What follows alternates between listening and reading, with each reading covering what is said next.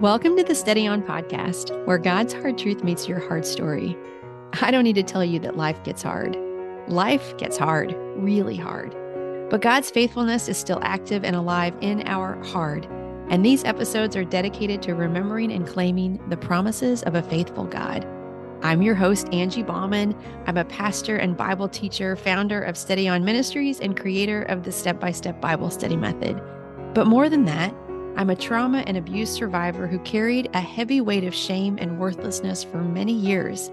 And I still struggle, but I live in much more freedom now because I know God through His Word and speak truth to the lies of the enemy with His Word. And that's what we do here. On Mondays, we take it in by studying the promises of God. And on Wednesdays, we live it out with teaching and testimony on the promises of God. So thank you for tuning in, my friend. You are the reason for this show. And I'm so very, very glad you are here. Let's get started. Welcome. Today, we're going to take it in with Proverbs 15:33 using my Step-by-Step Bible Study Method. And you'll find links to a study sheet as well as videos for the Step-by-Step Masterclass in today's show notes if you'd like to learn more. So today, we're going to be in Proverbs 15:33, as I said, and I'm going to read it from the NLT. Friend, buckle your seatbelt. This is going to be a little bit of a bumpy ride, possibly, because we're going to talk about humility. 15:33 in Proverbs says, "Fear of the Lord teaches wisdom. Humility precedes honor." A little bit of information about the book of Proverbs. It is a collection of wisdom teachings that offer advice about prudent and righteous living and contains both extended poems about wise behavior and short sayings with practical advice. The author, at least for most of the book, is believed to be King Solomon, who was the son of David and Bathsheba, the third king of Israel. And King Solomon is believed to have written 3 books in his lifetime, at least books of the 3 books of the Bible that we have in his lifetime: Song of Songs in his early life, Proverbs in midlife, and Ecclesiastes in late life. The book was arranged into present form around 715 to 697 BC, and most Bible commentators will divide it into sections. I've looked at commentaries that have divided Proverbs into like 8 sections. Some say 7, some say 5. It just kind of depends on who you're reading and the opinion that they have. The chapter 15 that we're going to be in is a chapter that focuses on words of the wise. Verses 31 to 33 talk about what it takes to be wise. Listen to verses 31 and 32 right before ours today. It says, "If you listen to constructive criticism, you will be at home among the wise. If you reject discipline, you only harm yourself. But if you listen to correction, you grow in understanding." And then our verse 33 says, "Fear of the Lord teaches wisdom. Humility precedes honor." Step 1 in the Step-by-Step Bible Study Method is to choose our word, and our word is humility. The English definition of humility is a modest or low view of one's own importance. And I just want to put a little asterisk by that and say it's not a low view of our value. It's a low view of our importance. I think sometimes in our attempt to be humble, we're actually being proud, because maybe we have this reversed and we feel low in our value. And so therefore we have to overcompensate and try to make other people feel like we are important because we don't trust in our value. So I've had to sit with that a little bit as I've studied this, and to recognize that difference and that temptation in myself. Here are some opposites of the word humility. Still, we're just in the English language. There were some words that I knew right off the bat, words like pride, arrogance, conceit, superiority, vanity, assumption, egoism, self-importance. And then there were a few words that I had to look up, and I probably will pronounce them incorrectly, but I'm going to go ahead and take a stab at it. We're friends here, right? So I looked up the word pomposity, which means grand or solemn or self-important. Bumptiousness, which is obtrusively pushy. Ouch, right? Self-assertive to a pretentious extreme. Imperiousness, which means domineering or arrogant and overbearing. And peremptoriness. So my word friends, they're just dying as I'm trying to go through these, right? That's okay. Hang with me. This word, I won't try to say it again, means positive in opinion or judgment, absolutely certain, overconfident, unwilling to hear any debate or argument, especially in a pejorative, pejoratives sense, which means disparaging, belittling, or derogatory. Okay, I'm going to get out of the weeds of those words.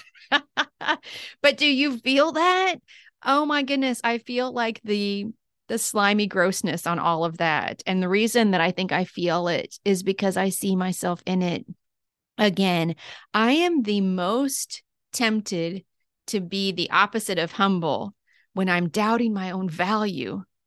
And friend, we can remember that our value is because of Christ. It is sealed because of what Christ has done for us and how he's called. We are daughters and sons of the Most High. Our inheritance is secure. We are in the family, and we can remember that, and we can focus on our importance in him, our calling in him, our value in him, instead of trying to find it in the world. But I mess that up all the time, which is probably why this lesson I said to you to buckle up your seatbelt, but really I'm talking to myself. So step 2 is investigate. And part 1, we divide that up in 4 parts. And part 1 is to compare this word in other translations. The ICB says not proud. The WYC says meekness. And the Message, I'm going to read the whole verse, says fear of God is a school in skilled living. First, you learn humility, then you experience glory. There's an only if in that, right? Only if you learn humility will you experience glory. Part 2 is to research the original word, and the Strong's number is H6038, anava, and it means modesty. It comes from a word that means depressed in mind or circumstances, like gently, in like pushed down in mind or circumstances. It comes from another word that means through the idea of looking down or browbeating. The Theological Word Book of the Old Testament says this word expresses, this was a big thing for me. Lean in here again, just real quick. This word expresses the intended outcome of affliction, humility, which is the same as absolute dependence on God. This is the goal which God intended when he afflicted his people and toward which they are to endure affliction.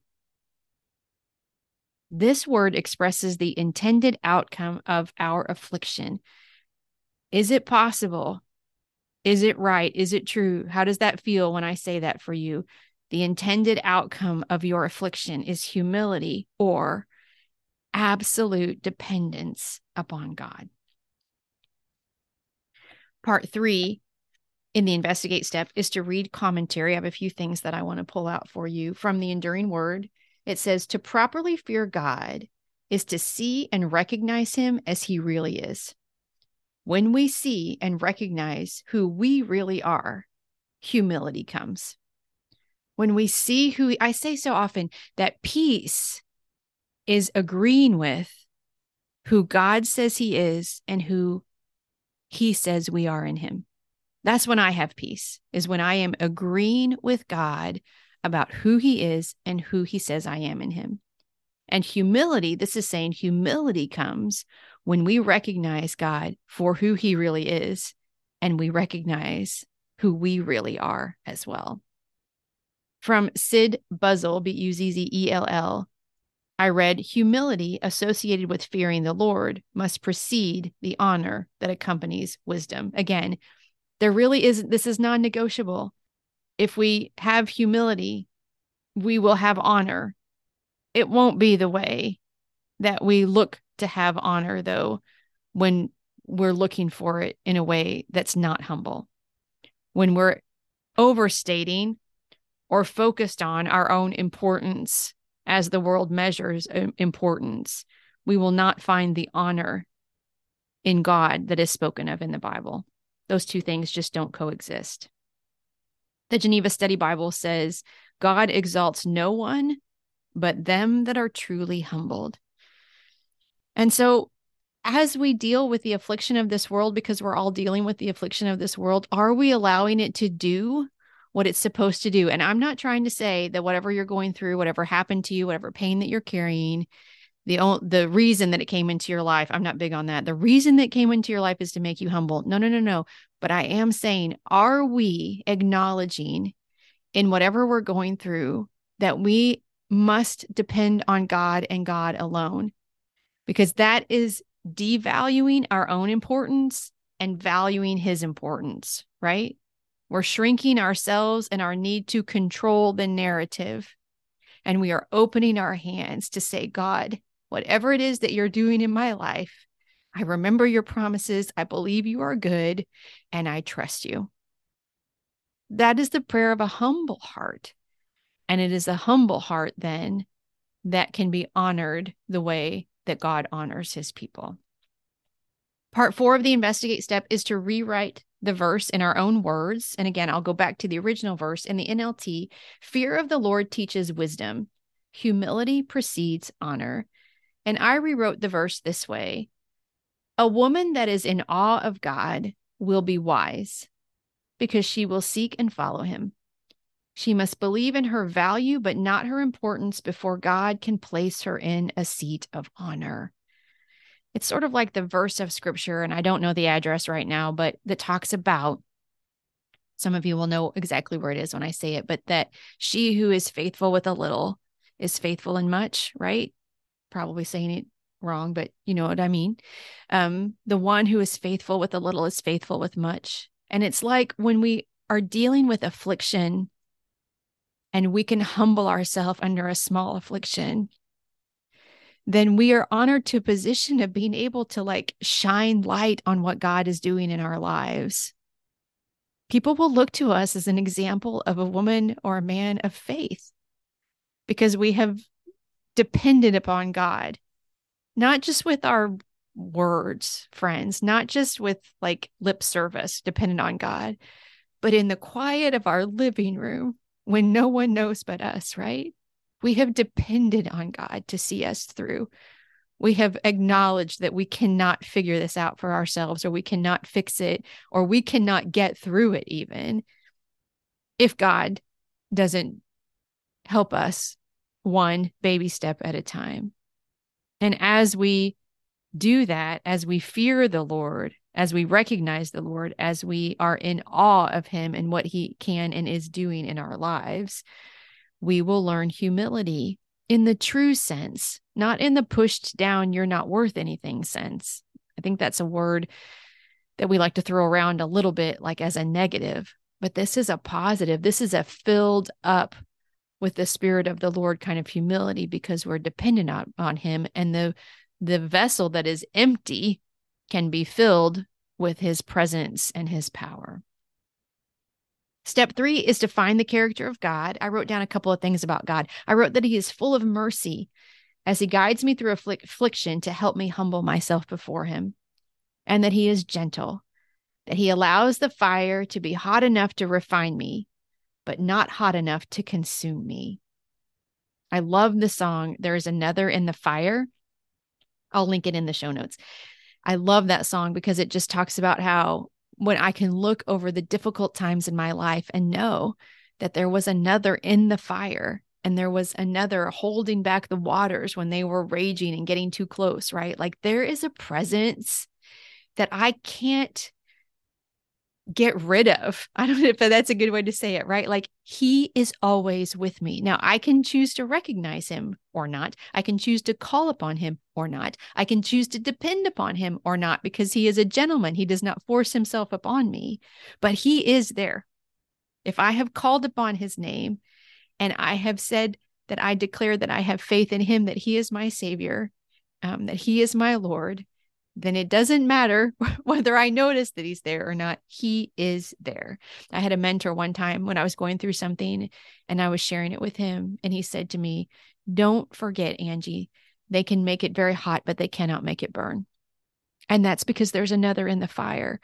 The affliction will come, but God will be present in the affliction. And ultimately, that affliction will lead to honor if we humble ourselves in the understanding that we are truly dependent on God. Step 4 in the method is to identify the lie. And here's a couple of lies that stuck out to me that are potential traps or snares as we walk through affliction. One is there is not a purpose to the walking or walking well through affliction. And another one is if you do not elevate yourself to a place of honor, you will be left behind. Do you ever feel that way? Or if I don't stand up for myself, what were some of these words that were opposites of humility early on, right? This overbearing, this being quick to assert ourselves, self-importance, overconfident, absolutely certain, unwilling to hear any debate or argument. Some of those things that we talked about early on when we were looking at the opposites, if that's us on display. And of course, as you're listening to this, you're like, oh, that's not me on display, whatever. Yeah, but there are these little sometimes passive aggressive ways that we do try to insert ourselves or do try to control the narrative. And the places that we're doing that, because we're afraid if we're not doing that, we'll be left behind. And the places that we're doing that are never the places that will bring us honor, not by the hand of the Lord. Step 5, so what? So what is where we just kind of sum up and talk about a takeaway. This is what I wrote down. When I feel like I'm being humiliated, left out or behind, I can ask myself how God is inviting me to depend on Him alone for affirmation. When I look to Him and invite His presence in, He will fill me with Himself and I will be honored because I'm used for His purposes and not my own. I will be satisfied with Him and not need, at least for the moment, the affirmation of the world. I'd love to hear your takeaway. You can email me anytime at steadyonpodcast@gmail.com. If you haven't yet, I'd be so grateful if you would subscribe to the podcast on whatever directory you're using to listen. It helps the show a ton. It only takes a second, and it guarantees you'll receive every episode as soon as they drop. And I encourage you to tune in on Wednesday for our Live It Out episode with Paul Granger. Paul joined me to talk about the impact of church hurt or being wounded in our religious communities, the impact that has on our faith. And I loved Paul's humble, honest approach to this conversation and how it led me to this verse, Proverbs 15:33. Thank you so much for listening today. I pray wherever your day takes you, you're walking in the confident knowledge that you are a beloved, cherished child of God. Peace.